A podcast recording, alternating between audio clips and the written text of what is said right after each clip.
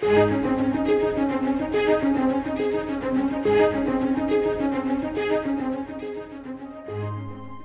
is no name like the name of our God, because there is no one like our God. The many divine names used in Scripture reveal His perfect nature. Let's open the Word of God today with Scott Pauley and learn more about the name.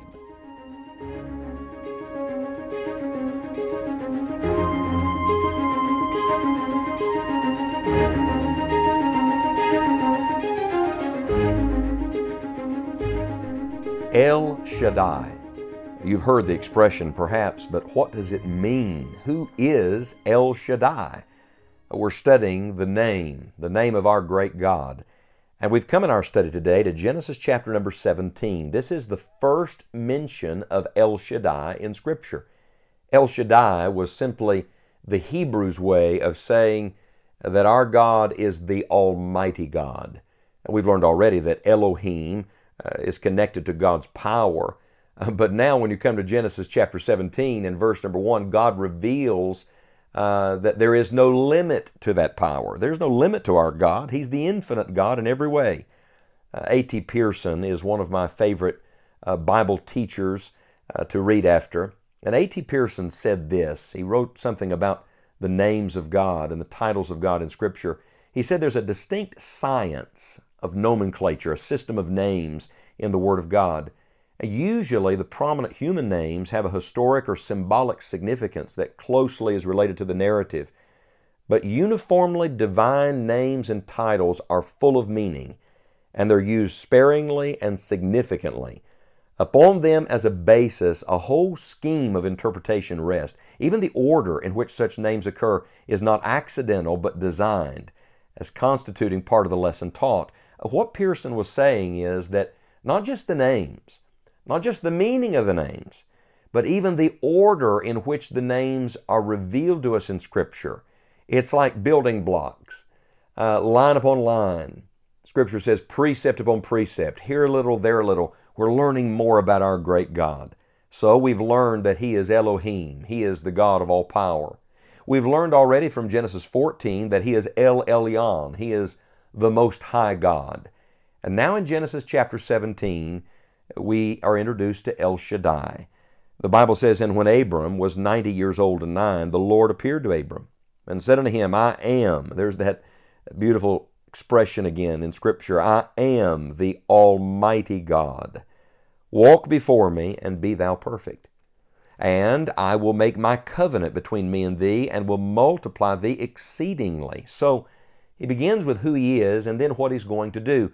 Genesis seventeen is, is a pivotal point in history, because this is the moment where God reveals His covenant to Abraham. He enters into a covenant uh, that we refer to now as the Abrahamic covenant, which had enormous implications, not just for Israel, but for the whole world.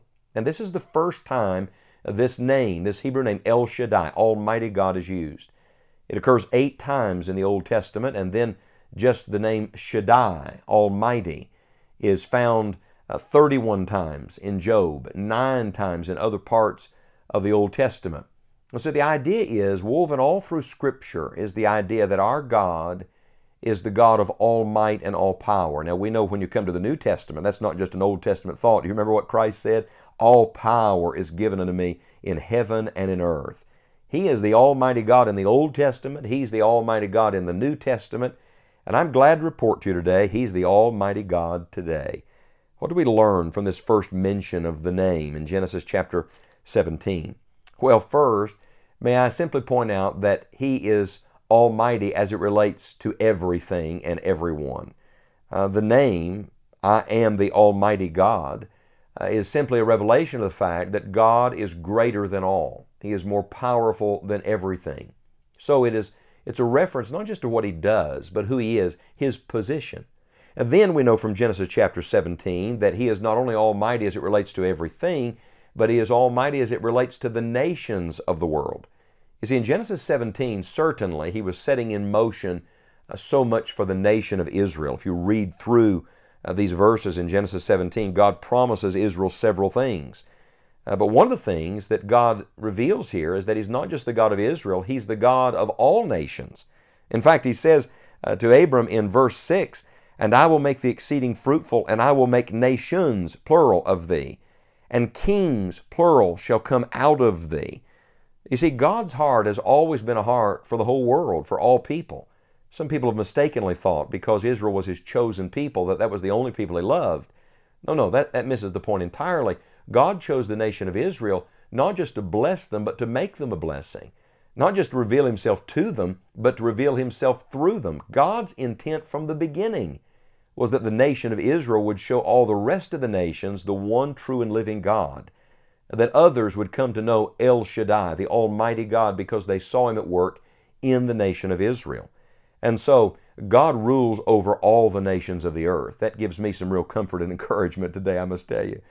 But then let's get personal for a moment, because in Genesis seventeen, God's dealing with one man. He's dealing with an individual. God always deals with individuals.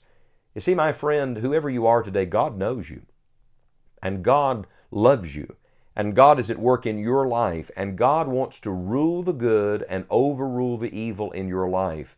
He wants to be your El Shaddai, your Almighty God. Now, He is Almighty. He is Almighty God. Nobody's ever going to take that away from Him. But I wonder, are you allowing Him to demonstrate His almightiness in your life? You see, He is not just almighty as it relates to everything and everyone. He's not just almighty as it relates to nations. He is almighty as it relates to individuals. Did you notice that immediately after revealing Himself as the Almighty God, He immediately says to Abram, "Walk before me and be thou perfect"? In other words, us recognizing who He is ought to change the way we live every day. The first great response to El Shaddai should be obedience. "Yes, Lord, whatever you say," the answer is yes. "I will walk before you and be perfect. I will obey you. I will do exactly what you tell me to do." And so, first of all, the response to this great name should be one of obedience. Secondly, the response to this great name should be one of humility. The Bible says, "And Abram fell on his face." You see, when you recognize how high God is, it makes you want to get low. In fact, this is really interesting to me. In the same passage, Genesis seventeen, verse five, God changes Abram's name. This is where his name is changed from Abram to Abraham. Uh, in the, in the Hebrew, uh, there's only one letter difference. Actually, it's not really a letter. It's more of a breath mark. I like that. God changed him forever by simply breathing on him. One little breath mark changed, changed his name from Abram to Abraham. And what's the difference? Well, the name Abram, his original name, meant Most High Father. It was an idea of His highness, His greatness. When God changed His name to Abraham, father of many nations, you know what He was saying? "Abram, it's not about you. It's about me. It's not about what you get or what you get to do. It's about what I want to do through you to bless the whole world." What was God doing? He was humbling him. And even in the change of his name, He was reminding Abram that he was nothing and El Shaddai, Almighty God, was everything. So the first response is obedience. The second response is humility. But I love this. The third response is prayer. The Bible says God talked with him. God talked with him. Back and forth they converse. God speaks to him. Abram responds to the Lord. There is a, a beautiful intimacy here that we have with the Almighty God. You know what we are? Let me use a theological term. You ready? We're peons. We're pipsqueaks. We're a speck of dust on the page of human history. We're a piece of lint in time. And yet God has made it so we can commune with the Most High God, Almighty God, El Shaddai. That's powerful, isn't it? May I say to you today that these names are not just to know, they are to appropriate. Obey the Lord, humble yourself before the Lord, talk to the Lord, and trust the Lord today. He is El Shaddai, Almighty God.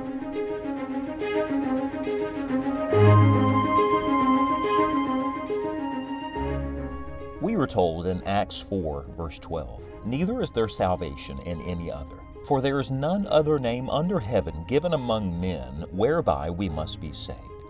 If you do not know Jesus Christ as your personal Savior, you can place your faith in Him now, and God promises, "Whosoever shall call upon the name of the Lord shall be saved." We encourage you to listen to all of our studies in this series and find other helpful tools on our website.